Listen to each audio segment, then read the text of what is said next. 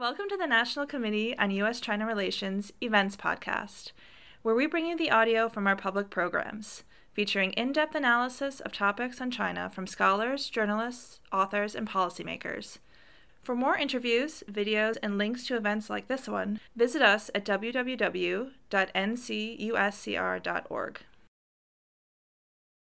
I'm Jan Barris, the Vice President of the National Committee on U.S.-China Relations. And my job here today is very simple. I want to welcome all of you on behalf of the National Committee and say how pleased we are that you've joined us. And two is to introduce today's moderator. But before I do that, I want to just sneak in, and I haven't been paid for this, but I want to sneak in an advertisement for this absolutely wonderful book that we're going to be talking about this afternoon. I urge all 300 plus people who have signed up for this event to run right out or sit in front of your computer and type right out and buy or go online and buy this book. It's especially important for those of us who care about the U.S.-China relationship.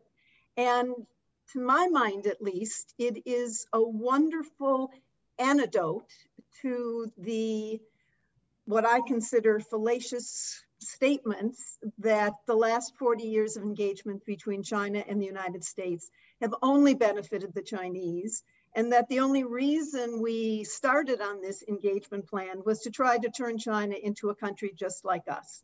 Both of those statements and belief systems I find patently false, and I think this job does a wonderful book in the various chapters and the beautiful writing in explaining just how rich and how fruitful this relationship has been for everyone involved, and not just the United States and China. So with that, let me turn to my other main task, which is introducing today's moderator. I am really pleased to do so because it's someone that I care about a lot and respect very deeply.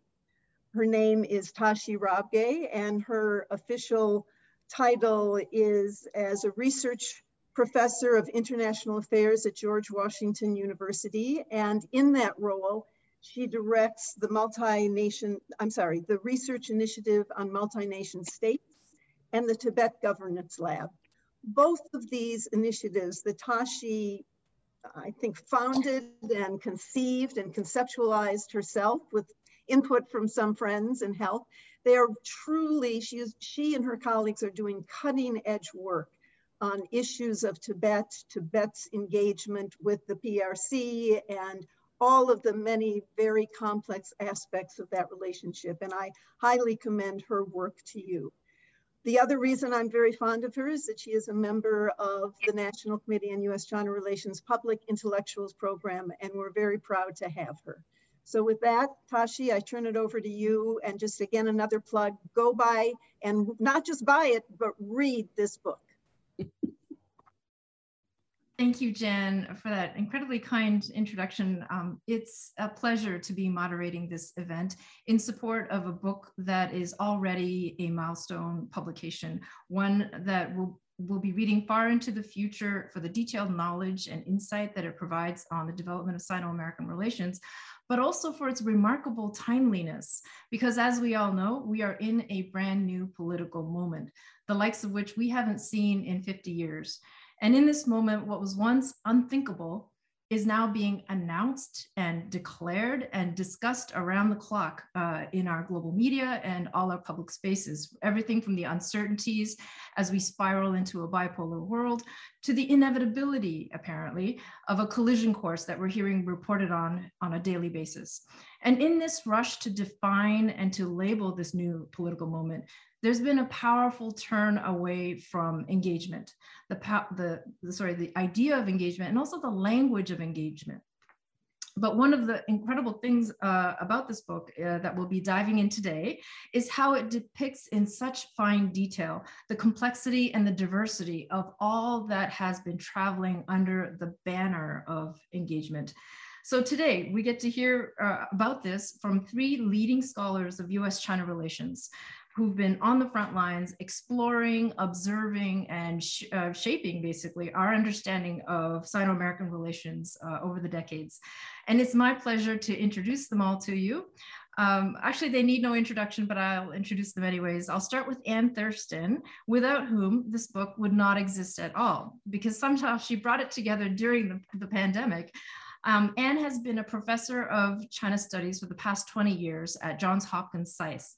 After first teaching political science at Fordham University, Anne has been working creatively in China research across organizations like the Social Science Research Council and the National Committee on U.S.-China Relations. She's also been the author and editor behind a number of remarkable books, including Enemies of the People, The Ordeal of China's Intellectuals During the Great Cultural Revolution, and The Private Life of Chairman Mao, and The Noodle Maker of Kalimpong, with the extraordinary Tibetan Gyalo Thondup. We're also fortunate to have one of the contributors to this book, Mary Brown Bullock, join the conversation. Mary is currently the inaugural Executive Vice Chancellor of Duke Kunshan University in China, and previous to this, served as president of Agnes Scott College in Georgia. Earlier, she was a distinguished visiting professor of Chinese studies at Emory University, director of the Asia program at the Woodrow Wilson Center, and director of the Committee on Scholarly Communication with the People's Republic of China. Mary's most recent publications include The Oil Prince's Legacy, Rockefeller Philanthropy in China, and Medical Transitions in 20th Century China. Our final speaker today is the reason why this book was envisioned in the first place. Engaging China came together to honor Professor Mike Lampton, who has been steadfast in his commitment to US-China relations and engagement over a decade career in China scholarship. Currently, Mike is a senior fellow at the SAIS Foreign Policy Institute, as well as professor emeritus. Prior to his years there and at Stanford and other academic institutions, Mike was also chairman of the Asia Foundation, as well as president of the National Committee on U.S.-China Relations. His most recent book is Rivers of Iron, Railroads and Chinese Power in Southeast Asia. So welcome to you all. And let's start with setting the scene.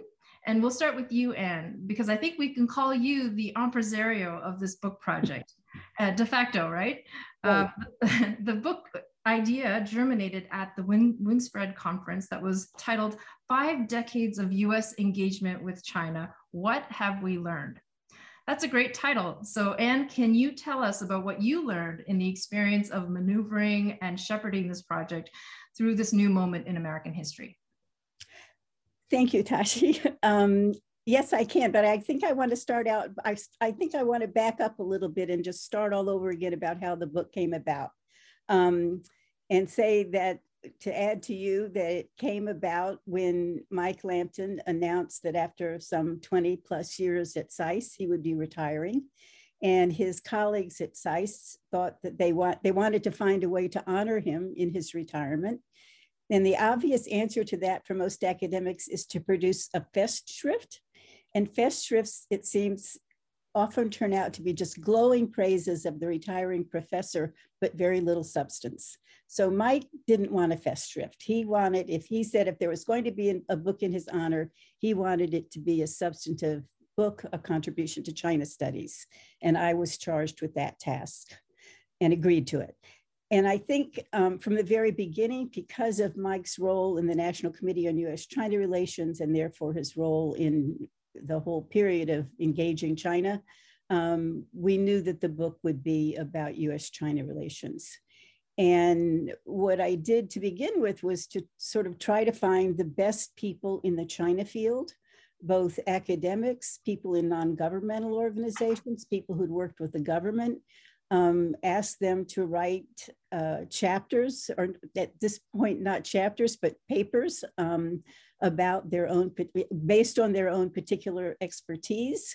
I did gather together such a group of scholars. We got funding for the project, and we then held this conference that you mentioned at Wingspread in Racine, Wisconsin. So I think we probably had 16 or 17 people there. All of them presented their papers. We discussed all of their papers.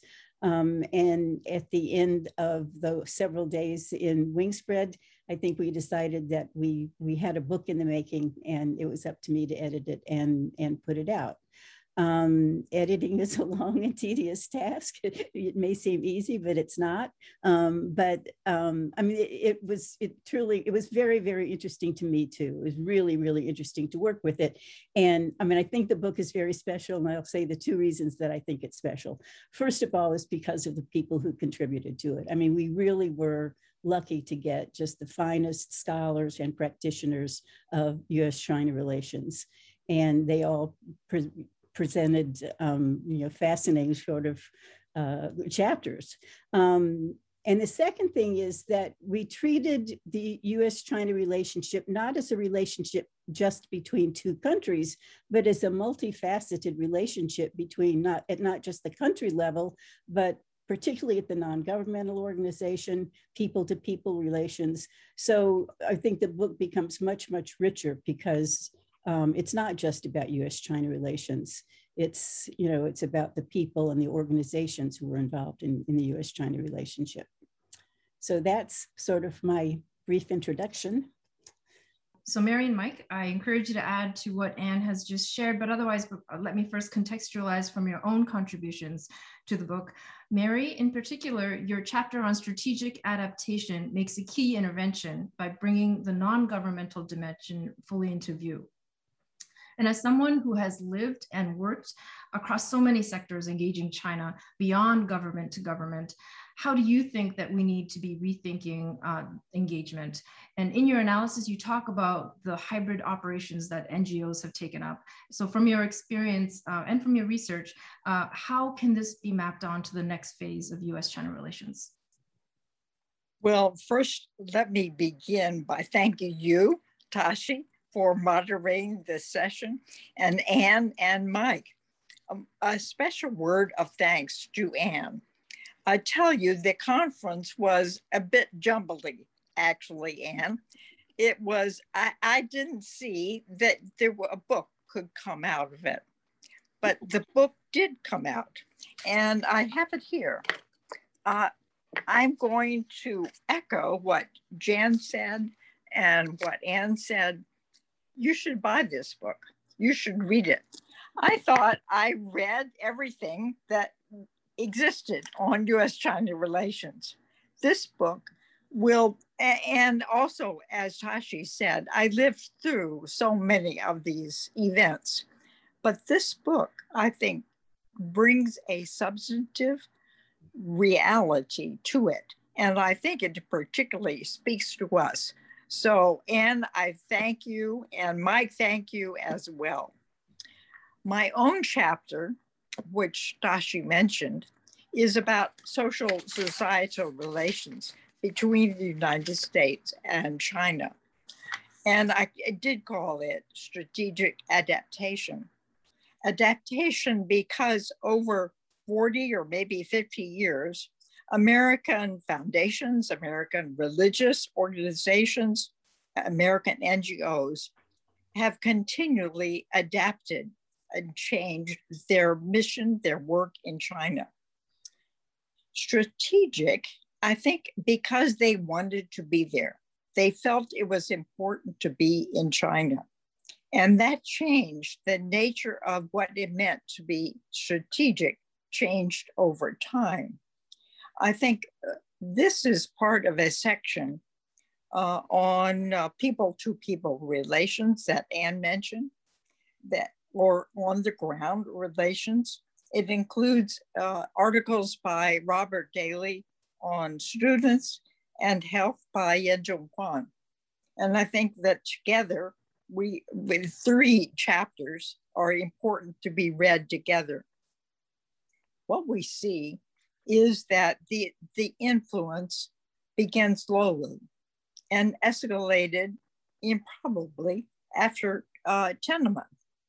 Yeah. And certainly the heyday of American societal relations was in the several years after Tiananmen until early, let's say 2010. And but I see a continuum. in that. And I think that we all have different kinds of time frames. The one I'm talking about is that there is a continual time frame with the Chinese society maturing throughout. So it always is getting bigger and better as it goes along. And I think American organizations, American societal organizations have had to deal with a maturing Chinese society.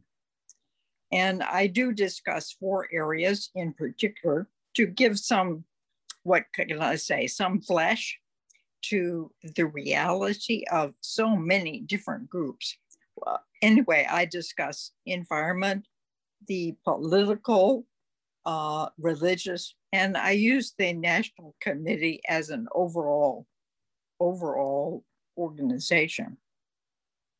But in looking at my notes, at looking at the book, and as we talked about it, I think that, again, we did not take enough attention. We did not pay enough attention to the extraordinary changes in Chinese society. And I think that any future will have to deal with a very different kind of China. I also focus on the NGO law, the 2017 NGO law. I should emphasize that this law is not unique to China. That is, there other countries have similar laws in South Asia, in East, what was the formerly East Europe, and also that there are parallel laws that affect Chinese grassroots organizations. I think that changes the nature of non-governmental work in China. And I don't see so many changes once that law is put in effect. Tashi, I did talk to several people who are in China now. And I found, well, one thing, it's hard to get there. So it is hard to travel back and forth. And I think anything we say about the future has to talk about the future, a post-COVID future. But I was surprised that there were as many Americans still working in China, and that while their thrust has changed, they can no longer work as advocates. They cannot work by Chinese groups. Can't work as advocates. They are working to improve China's soft power abroad. How to support Chinese organizations as they go out of China. Clearly, this has pluses and minuses for an American viewpoint today.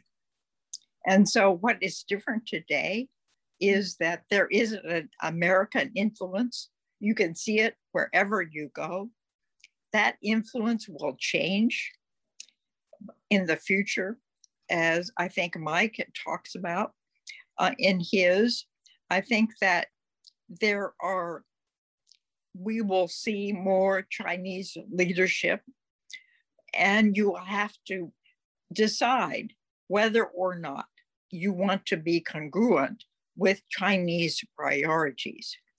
So I think American role will be there in the future. It will be reduced, certainly, but it will remain. Thank you.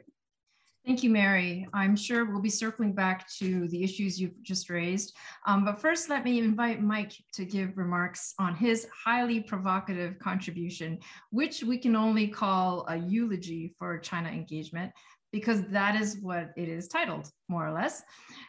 So let me also say, Mike, congratulations on all the energy that you've inspired and gathered around you to produce this book that many of us are going to have to read. You've said many provocative things about what is now being called the post-engagement era. In this book, too, it is called the post-engagement era. But we also hear this at the same time. Engagement as we know it is over, but we're still engaging, aren't we?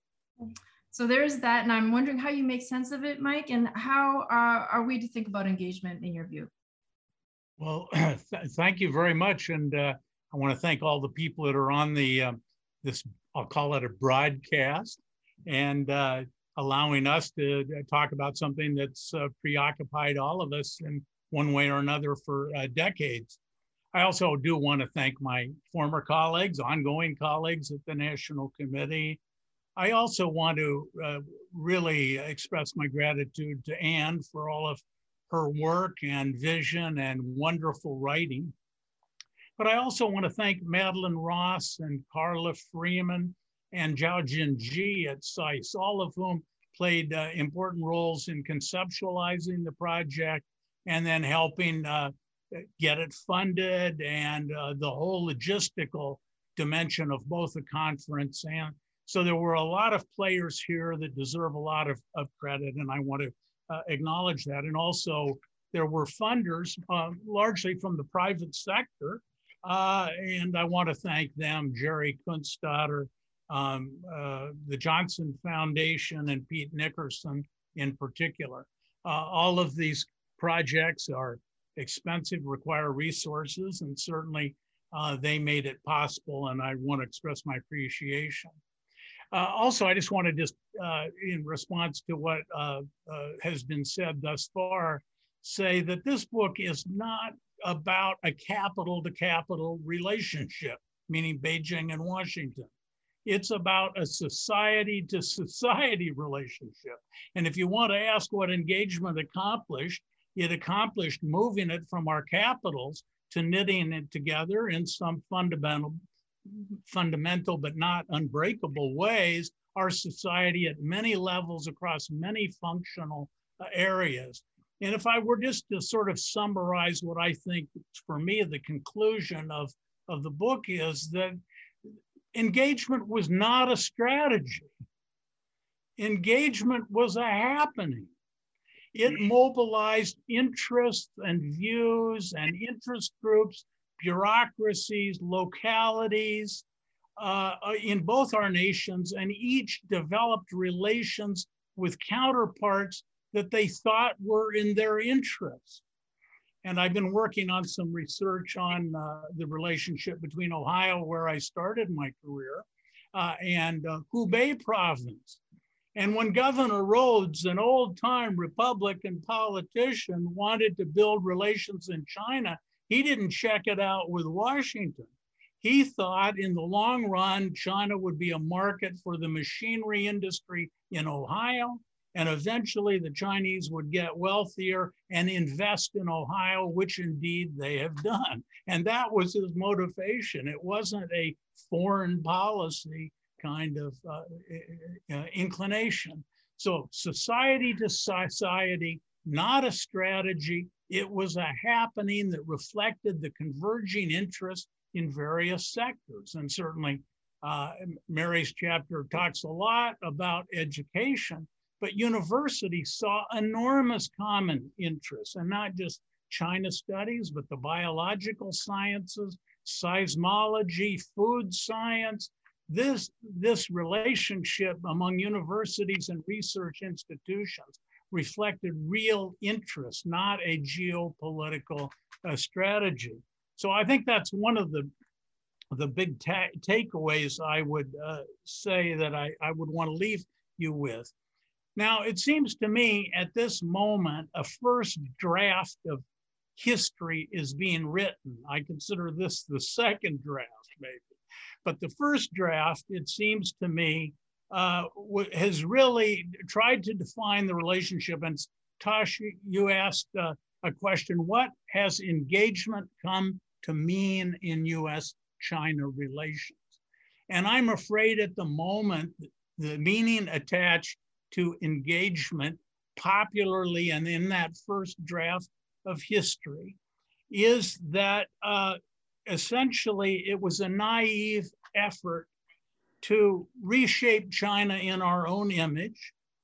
And in pursuit of that mirage in this draft of history, we socialized China to expect special deals.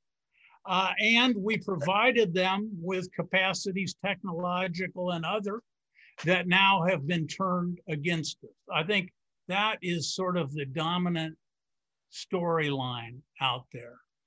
And I think this book and the points I just made are sort of the second, I think, I hope, more thoughtful approach to what engagement was. Now, it seems to me that there's several other things you can say. One is, where did this relationship begin to go south? And there are a lot of questions, and the further you push back your research, the more problems you see earlier. And because we are where we are, we attach special importance to that. But I think the relationship really became increasingly problematic, probably from 2010, when you had the Obama administration. So this isn't something we can entirely lay at the feet of Trump or for that matter, Xi Jinping. The problems in the relationship go back certainly further than Trump and Xi. And the book spends quite a bit of time talking about what were the early kinds of contradictions. But certainly, I would say Secretary Clinton in Hanoi in June in 2010, where she essentially put out a marker on the South China Sea. That was an important time. I think when Xi Jinping came into power and issued his 9 points and talked about the kinds of things that would be prohibited in curricula and discussion in China, was a very important point. I think another important point was 2014 when Xi Jinping created a National Security Commission.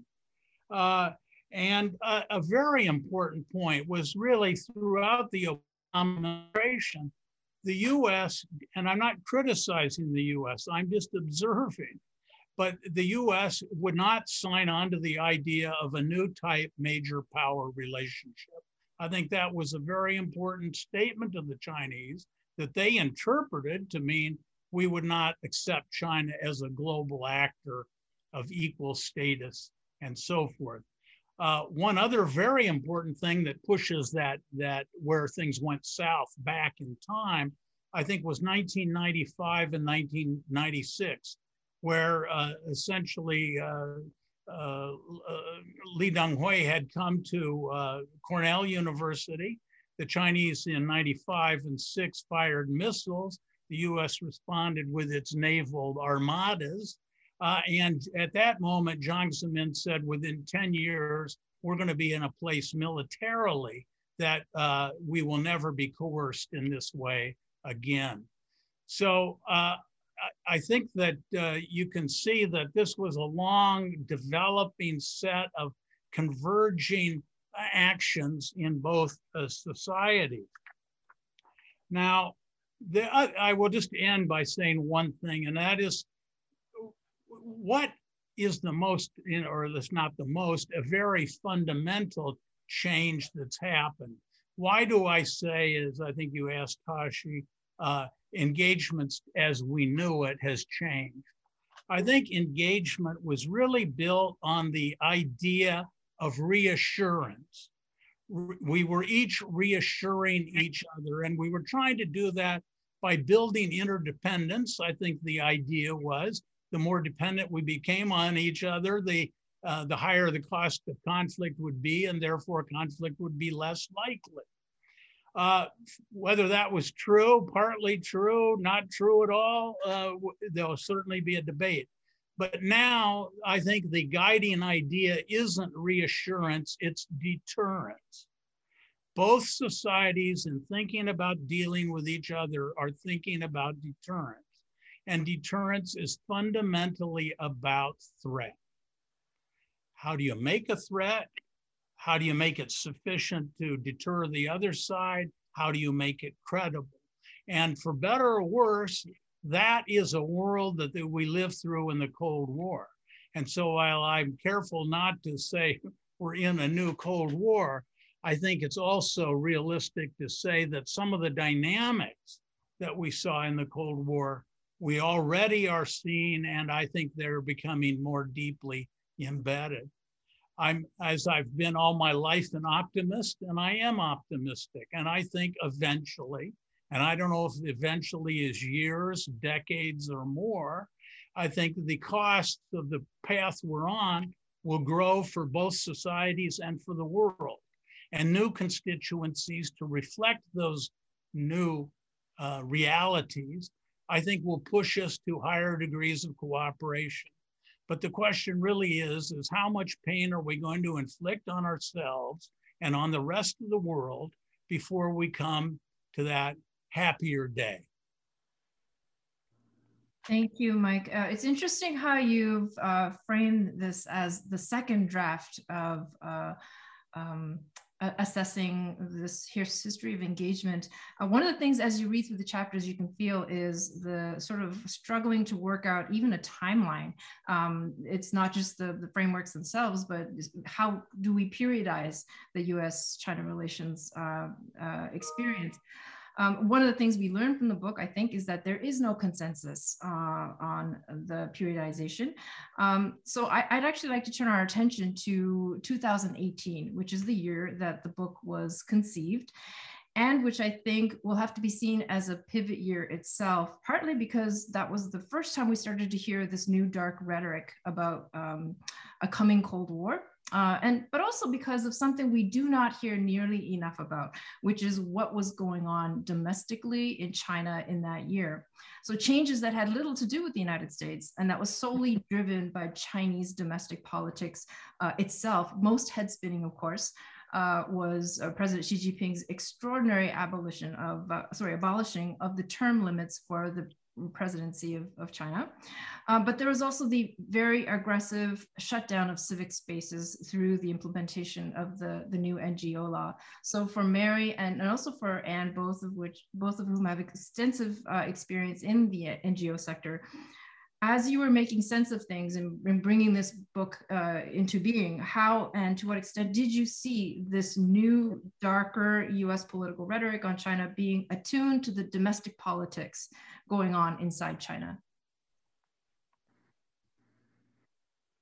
Well, let me begin by saying that I think we had to pay more attention to the upper level, state-to-state relations as a result, because I think until then, we didn't have to pay as much attention. I think the societal changes would have occurred regardless of who was in power in the United States or China. You would have had a growing Chinese civil society. It would have been more closely tied to the state than we are used to. The universities were flourishing. All of those changes were happening just as the political scene intruded, you might say, into them. And also the changes cut down in China. It cut down the freedom to be more outgoing. So the combination of a bilateral rhetoric and the Chinese Chinese curtailment of civil liberties were a factor. And I inject a dimension to this, because we talk about domestic politics in China, and we talk about the dark changes in China, and they've been legion. So not to underestimate that. But I don't think you can underestimate the importance of changes in the US, mm-hmm. and the degree to which the United States in the beginning of the engagement period, I believe, really was, I don't want to say a normative model, but in terms of governance, I think the Chinese were always amazed at how did such a much small population get such economic wealth, technological evolution, and seems to govern itself not badly.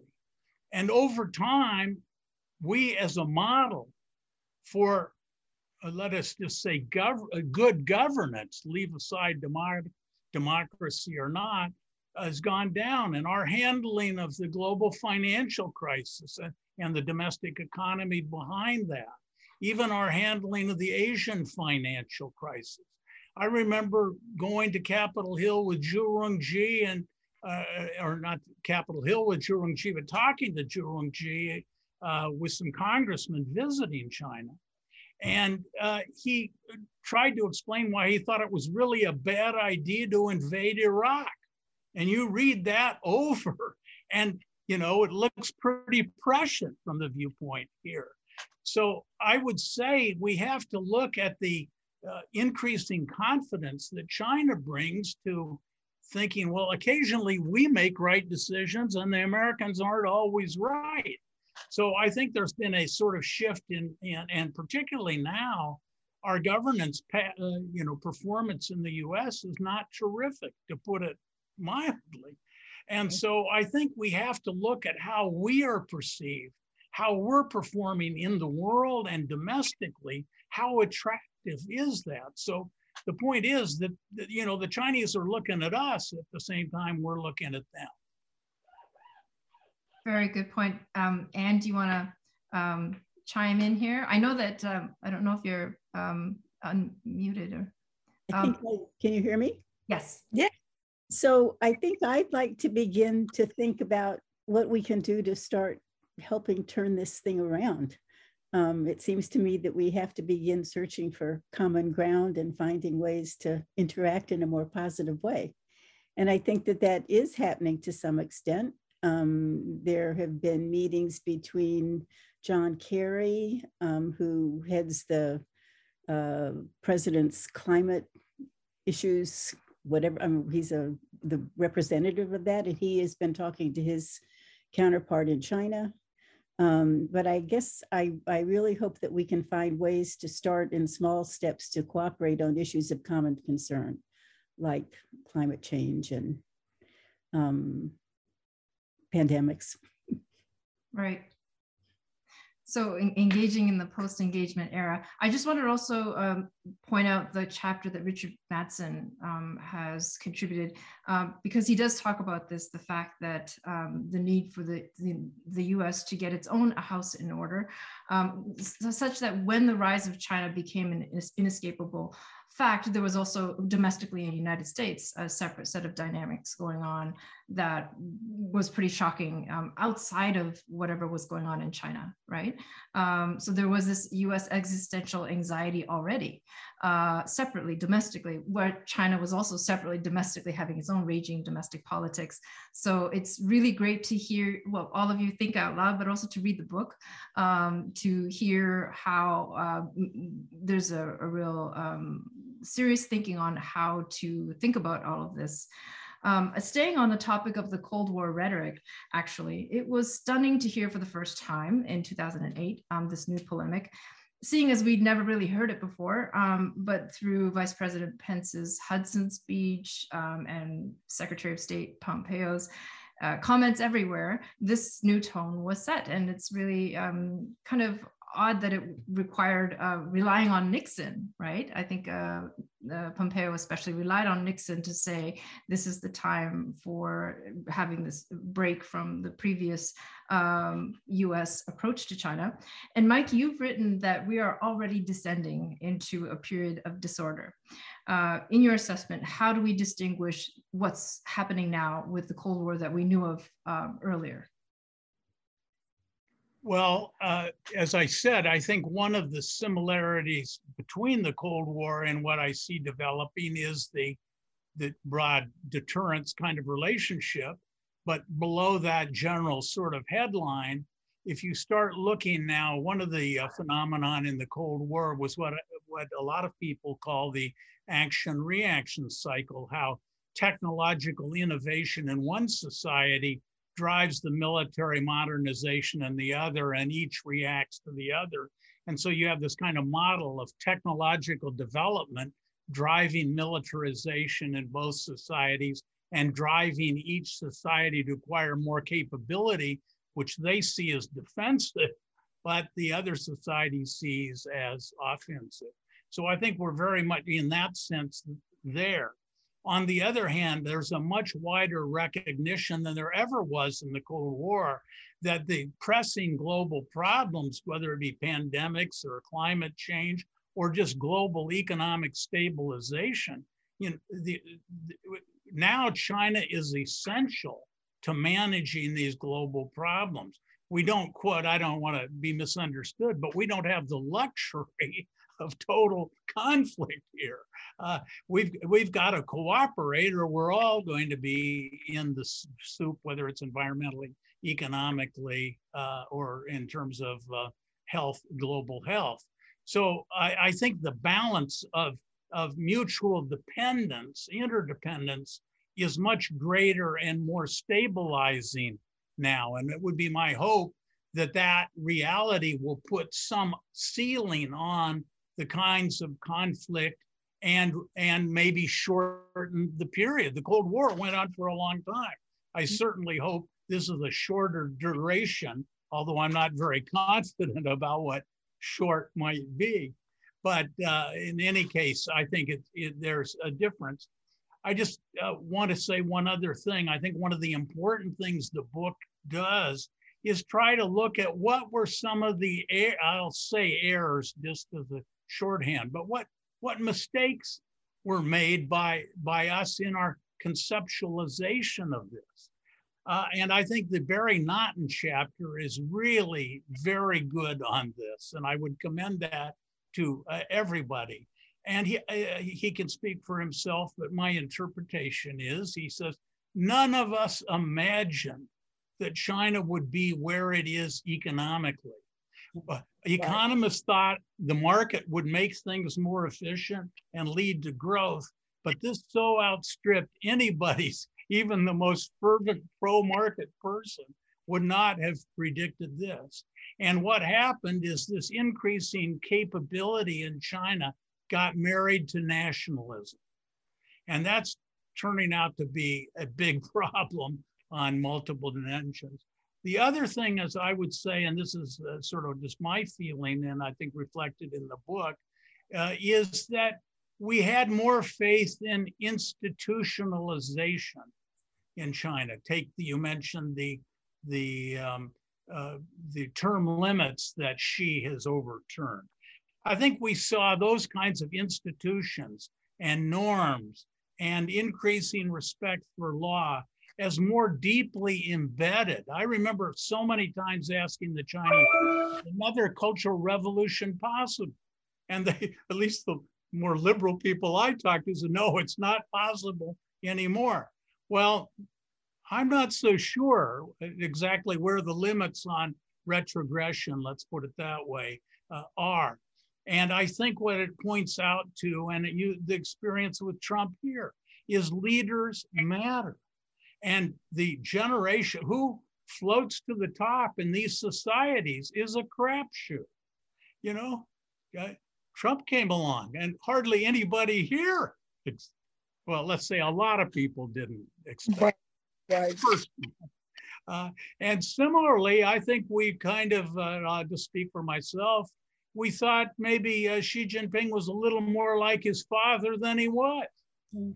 So we underestimate the importance and volatility of leadership. And I think we exaggerated how easy it might be to institutionalize new patterns. Thank you, Mike. It is true that outside of what was going on internally in the two different countries, there was this new global activism in China with the Belt and Road Initiative, with the Asian Infrastructure Investment Bank. They were really not only reshaping the economic geography of Asia, but also rewriting the global rules of engagement. So this in itself needs to be brought into the conversation. I could see Anne nodding while Mike was speaking. I feel like we should let her add a comment. No, I'm fine. I like what Mike has to say. I was enjoying listening to him. Well, let me say, this is such a wonderful opportunity to participate in the conversation. So thank you for those of you who have already submitted questions, and please do add to the chat if you'd like. But for now, I do want to raise one question about the the politics of the ethics of engagement, because until recently, the public conversation on US-China engagement, until this new period that we're in now, has been dominated by a certain fault line. And that fault line has been between the business community that has been the biggest champions of China engagement and let's say the human rights community that definitely since 1989, which is a long time ago now, it's about 32 years, since the Tiananmen massacre have been articulating objections and remember through the 1990s, the MFN debate raging for a very long time about the trade status for China. So today what's happened in this new period that we're in is that everything pretty much has realigned. We have very odd political bedfellows now. That's one thing for sure. But we're all aware of all that's been unfolding in the so-called autonomous region of Xinjiang. I say so-called because obviously it's the opposite of autonomous, but what we know to be going on there, and also what we know to have been the regional securitization of many other places, including Tibet, Inner Mongolia, and so forth, where the surveillance of the population has only escalated over time. There is now a very strange realignment of the politics, so that we saw recently during the Trump administration in particular, where traditional voices in one area had to somehow be flying the Trump flag. That I would say a lot of Chinese dissidents, very conscientious people have become very publicly assertive in this direction. So my question to you, Anne, in particular, because you have spent more time in Tibet doing the work that you do, as well as elsewhere, of course, in China. But having that knowledge, how do you see the future of the fault line in the ethics of engagement, how these voices are shifting around, and what that may become in the next period ahead? That's a very difficult question. It's also a difficult question because I haven't been to China in many, many, many years, and I haven't seen Xinjiang or Tibet with my own eyes or my own experience for many years. I do think it's important for us to continue to bring up issues of human rights. I mean, it seems that the situation in Xinjiang is becoming increasingly just harsh and untenable. I think we have to be very, very careful about how we raise these issues, that we have to make sure that we are getting everything right. I have to say that I personally, as I hear the word genocide used with respect to Xinjiang, and I mean, that worries me, because to me, genocide is reserved for Nazi Germany and, you know, sort of actively killing whole, you know, a whole society. So I think we have to be very, very careful in how we do this. I also think that we can't, you know, that the best we can do is make these violations of human rights known to the outside world. I don't think we can really expect that we can change China anytime soon. I do take a lot of solace, I guess, from the possibility. I've just finished reading David Shambaug's book. And at the very end, as he talks about Xi Jinping, I mean, he essentially argues, and I want to agree with him, that Xi Jinping is digging his own grave, that eventually the Chinese people are going, eventually the situation will change to the extent that, you know, China is wealthy enough, its people are secure enough that they will begin to demand their own freedoms and their own, you know, the changes and improvements in the government. And that if we wait long enough and China does continue to develop the way Xi Jinping wants it to, then we may begin to get some political changes. So I'm a long-term optimist. Thank you, Anne. Because we have so many great questions, I'm going to turn to the audience questions here. Let me start by this question because it does honor the person who inspired this volume. So this is for you, Mike.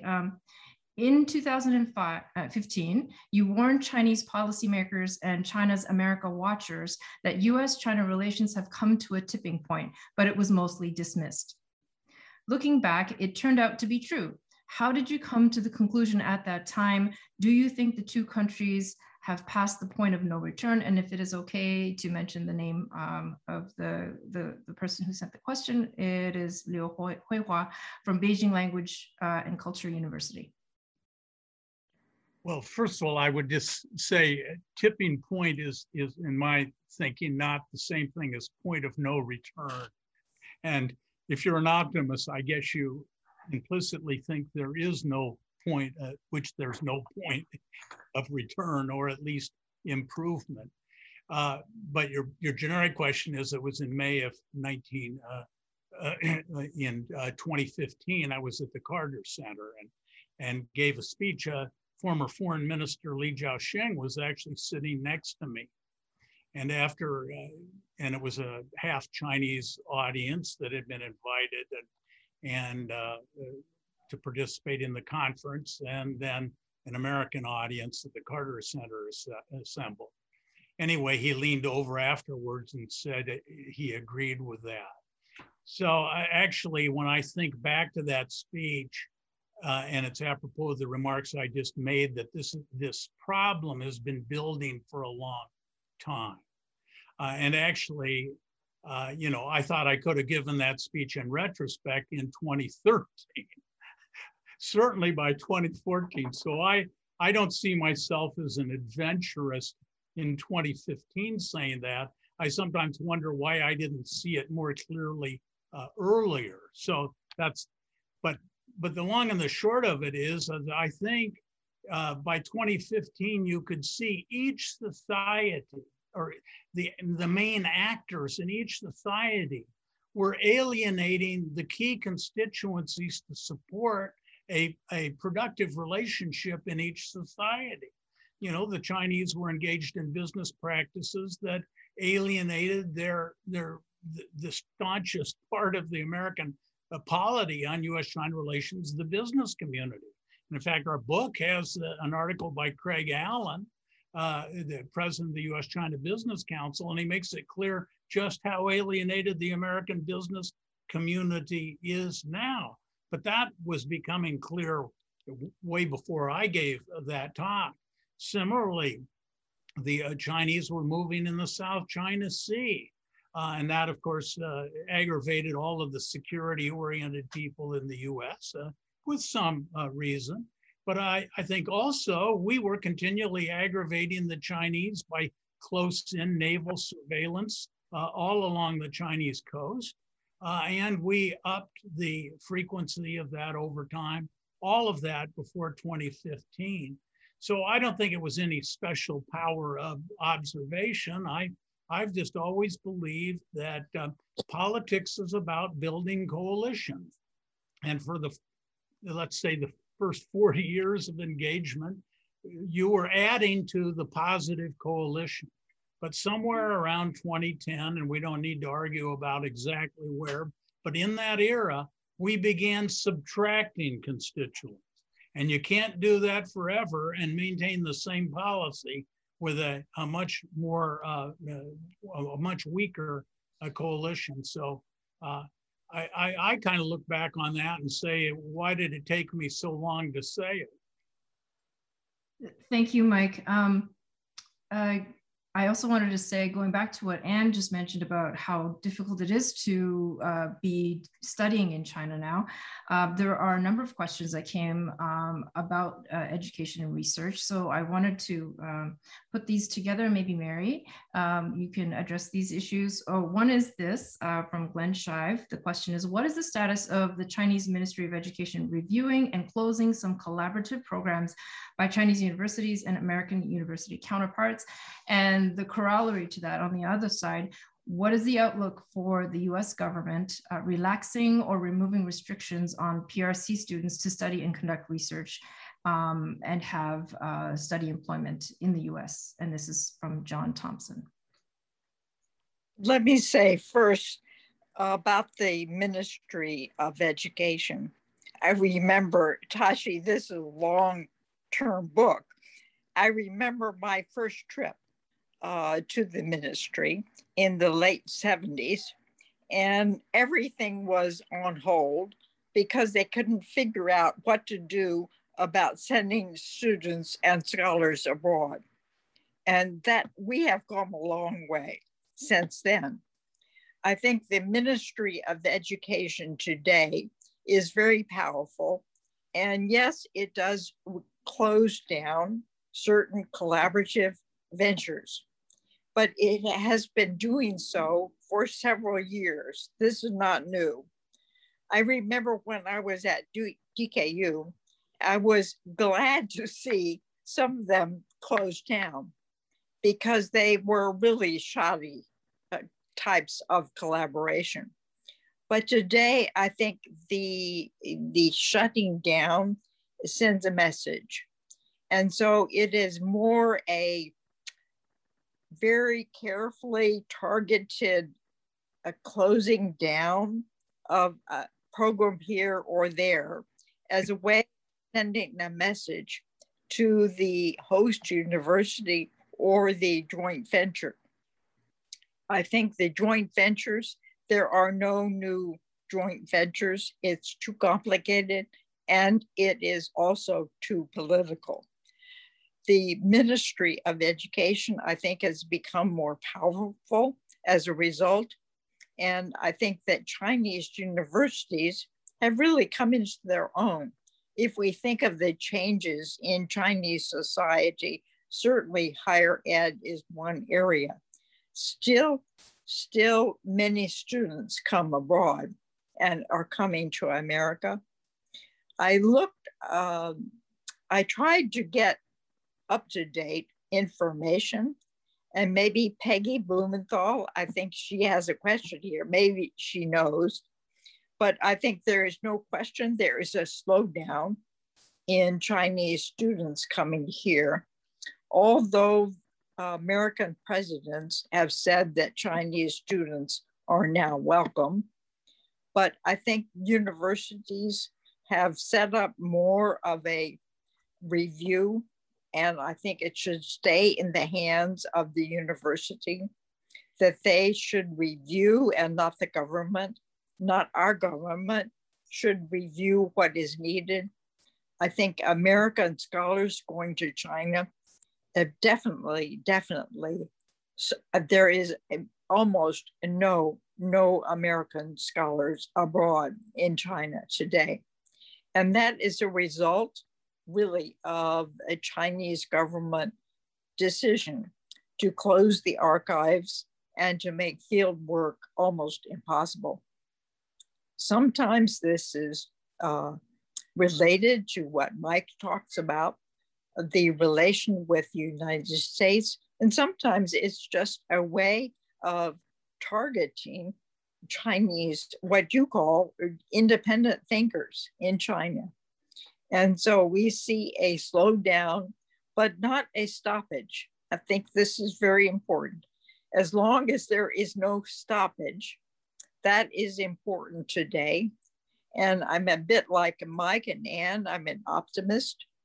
We should take advantage when we can, but we should also remember that the Chinese respect us if we respect ourselves. And so we should always be very clear about what our interests are. Thank you, Mary, and thank you for picking up on Peggy's question and addressing it. There's a follow-on on that, which is from Rosie Levine. The question is, what advice, if any, do you have for the next generation of China specialists who see an increasingly bleak outlook for the bilateral relationship within their lifetimes and careers? In a geopolitical environment where engaging China may be less feasible due to pressures from both the US and China side, what lessons should younger scholars and practitioners keep in mind? Well, let me say that I think that younger scholars are definitely thwarted in their efforts to go to China. There's no question about that. But there is a much greater sense of materials here in this country and in around China that people can use for their research. And I wouldn't count on this lasting forever. I think it will be short-lived, but I think it's going to be difficult. And I think American scholars have every right to be concerned about the future. I might just make a couple of comments. One, I think, and it's apropos of younger people thinking about how can they do useful research, contribute to knowledge, and yet don't have, at least for the next period of time, perhaps the same access to either archives that our generation had, or most importantly, or I shouldn't say most importantly, but very importantly to me, has been the access to people and to talk to them in a relatively unconstrained, I don't mean zero constraint, but relatively unconstrained environment. And so I think the two pillars of research to this point are in jeopardy, leaving aside how long, archival research and person to person. I think, though, that there are really opportunities and they can be fun. I just was partly by these constraints driven to a project that involved China in interaction with 8 Southeast Asian countries.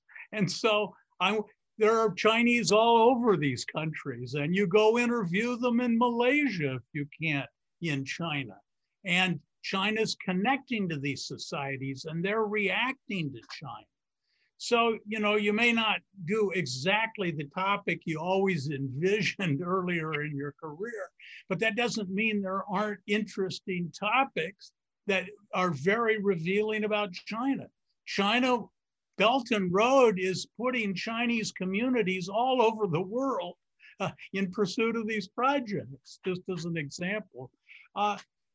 Also, there are Chinese communities, you know, in Canada and elsewhere. So I'm just saying, you know, make lemonade out of lemons. Thank you, Mike. Anne, did you want to add anything? Well, I'm just thinking as Mike is talking that when I started to study China, when I started my PhD, I thought I would never in my lifetime be able to go to China. It was still completely closed. And I did my whole PhD dissertation relying on, you know, Hong Kong, the University Service Center. So there was a time when it was possible to learn about a lot about China without going there. I have to say that once China opened up, it was a whole different ballgame. I mean, I loved being able to go to China. There's nothing, truly, there's no substitute for that. But it was in my time and Mike's time, I guess, possible to get a PhD without going to China. Mm-hmm.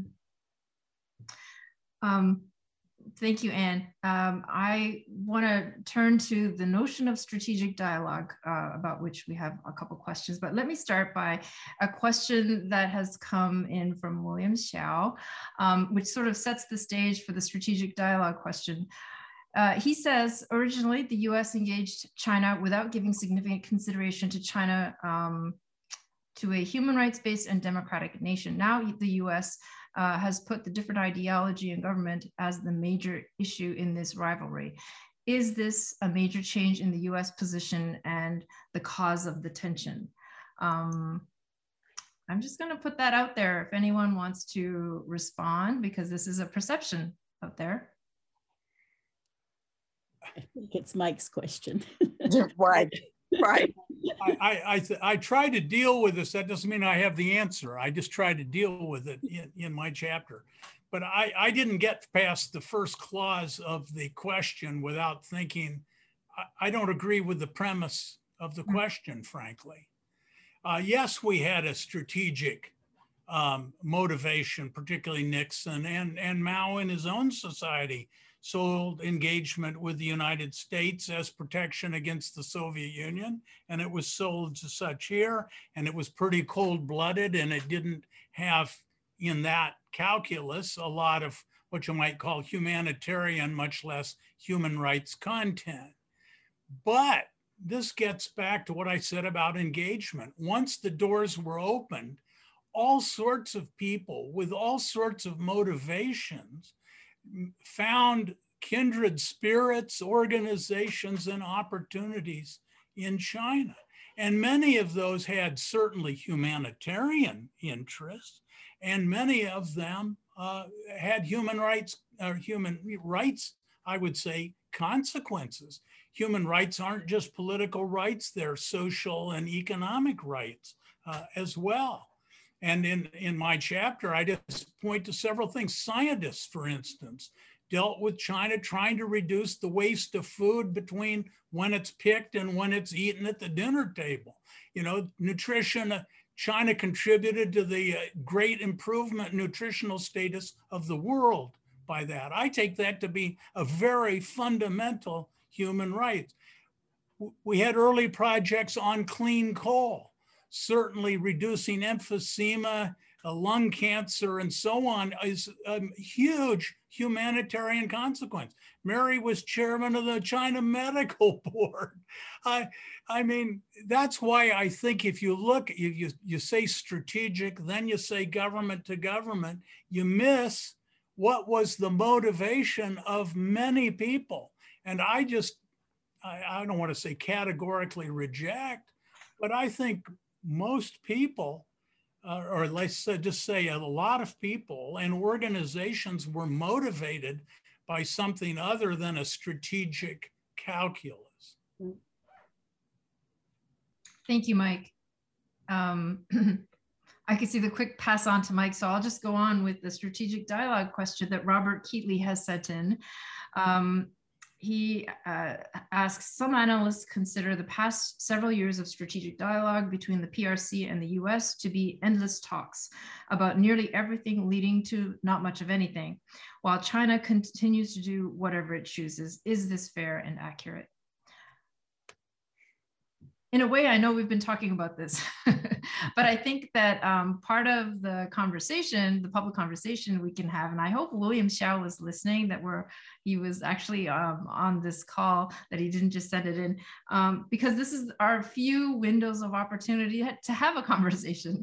And so I really do appreciate people raising their perspective in these contexts, and invite any of the three of our actual panelists to answer on that.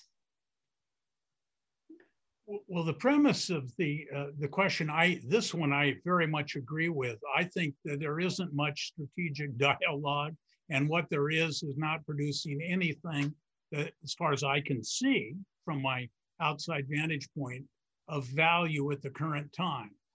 I do think it's very important that our militaries and our security communities talk to each other and be relatively transparent, but that's not happening. And so I'm left with the opinion, it's important to do, but we're not doing it. And I don't know when and how we're gonna get this initiated.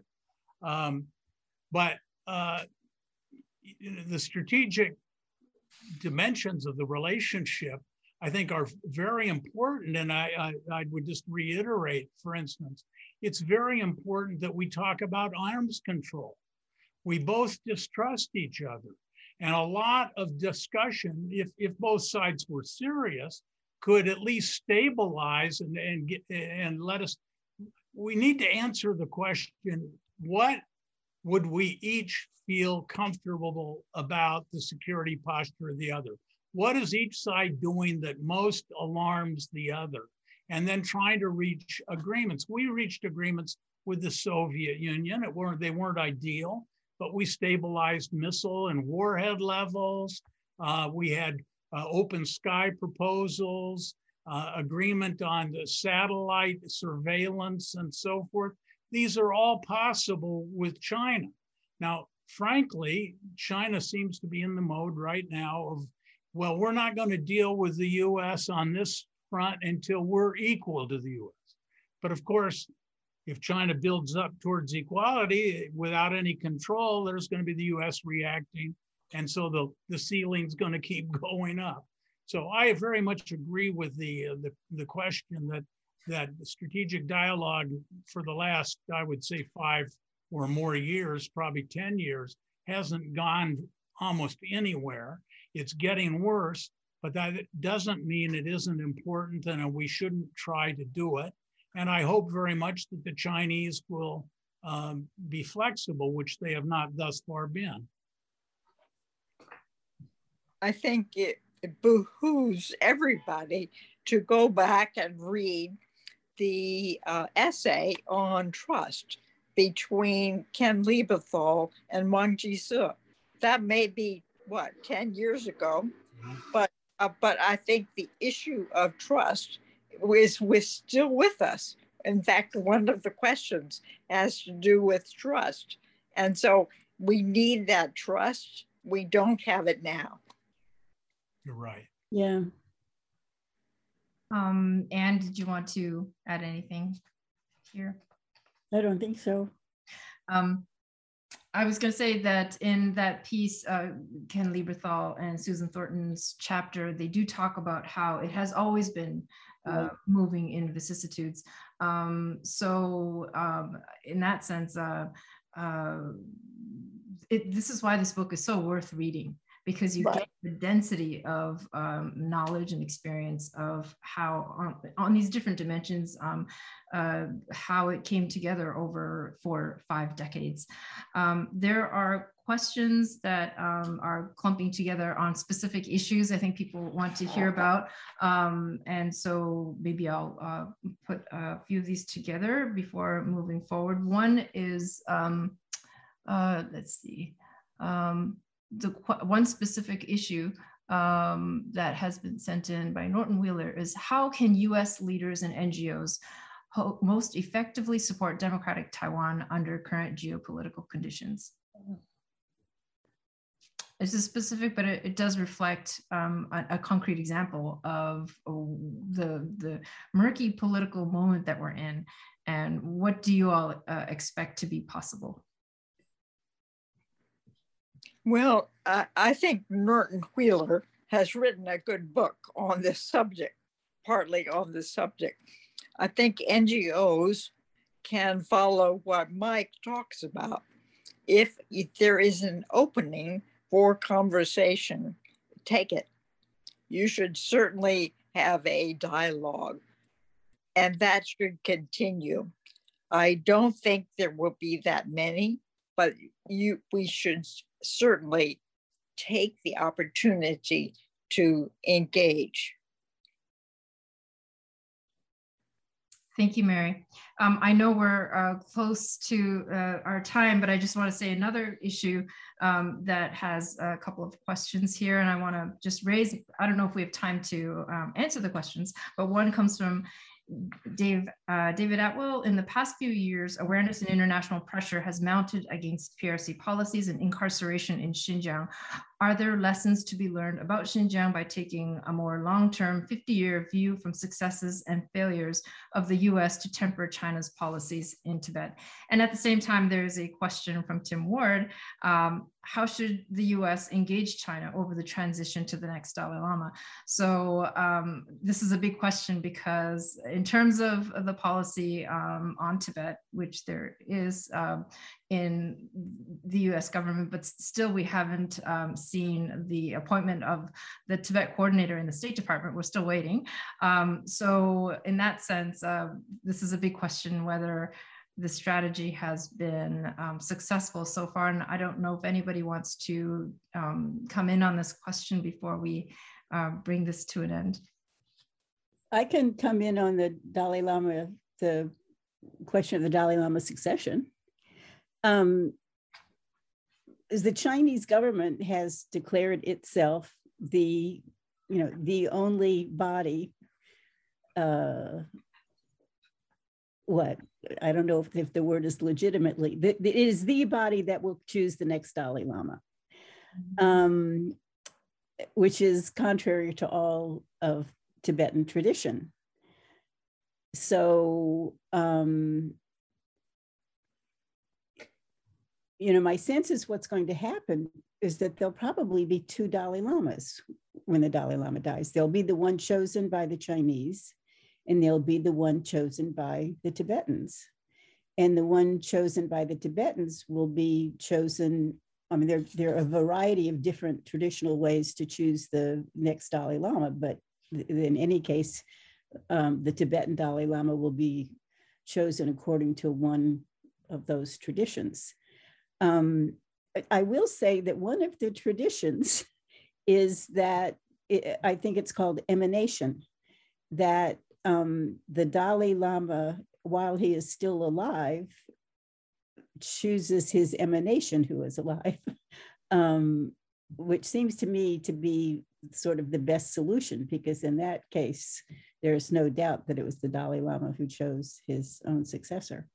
But I think, you know, if there are two Dalai Lamas, it's going to be a really very, very difficult time for Tibetans. I would say one of the most ironic, in support of what you said, Anne, moments and all of the weird moments one has in this relationship, speaking to Chen Shih-chung, the foreign minister, and the committee had sent a group to Tibet and to China to look at it in the 1990s.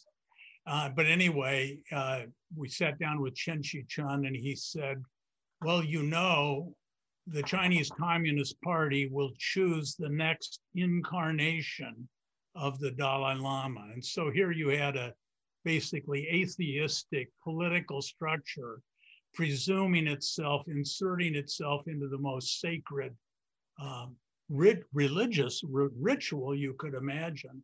Right. And that's all I would say is that that's been their position, I'm sure before 1990, but certainly consistently since 1990. Right. Thank you, Mike, for pointing out the irony of what we're talking about. And thank you, Anne, for that, for taking that up. Actually, before we end, and I pass it over to Jen again, I want to end with the words that Anne wrote in her contribution, citing John King Fairbank. But she writes, most American China specialists did not get China wrong. China changed. And so did the United States, and both will change again. There's a Tibetan term for this. It's mitakpa, which is impermanence. And so as we continue to keep changing, things continue to keep changing, it is wonderful to have the opportunity to have a public conversation about it so that we'll have some kind of shared understanding. So I want to thank the wonderful panelists who made this possible, all of you who are listening in today, and especially the organizers, Jan Barris and Margot Landman and the whole team at the National Committee. And I turn it over back to Jan. Well, thank you, Tashi. I too am in a thanking mode. And so again, on behalf of the National Committee, I want to thank all of the people who listened in. I especially want to thank the panelists and Anne and her whole team who wrote this book, our two presenters. But I also really want to thank Tashi. I think I'm trying to remember back when we were deciding on who we should have on this program and thinking who should be the moderator. I believe it was Margot who first suggested your name, and it was an inspiration because in your usual very calm and very thoughtful and very reasoned way, you've been a model for a moderator, and we really appreciate all that you did for us. And again, I want to say how proud the National Committee is to be hosting an event that highlights this book, because it's about engagement, and engagement is what the National Committee is all about. It's our holy grail. It's what we do every day. All of us are steeped in it, and it is very close to our hearts. And so we want to thank everyone who was involved in the book, because I personally believe that if only more people would go out and read this, they would have a much better balanced understanding of what engagement has done, not just for China, as the naysayers are saying, but for the United States and ultimately for the whole world. So thank all of you who wrote this book. And again, I want to urge everyone to go out and read it and buy it for Christmas presents. It's not really a stocking stuffer, but go buy it and go read it. And thank you all again. Thank you. Thank you. Thank you. Thank you. For more interviews, videos, and links to events like this one, visit us at www.ncuscr.org.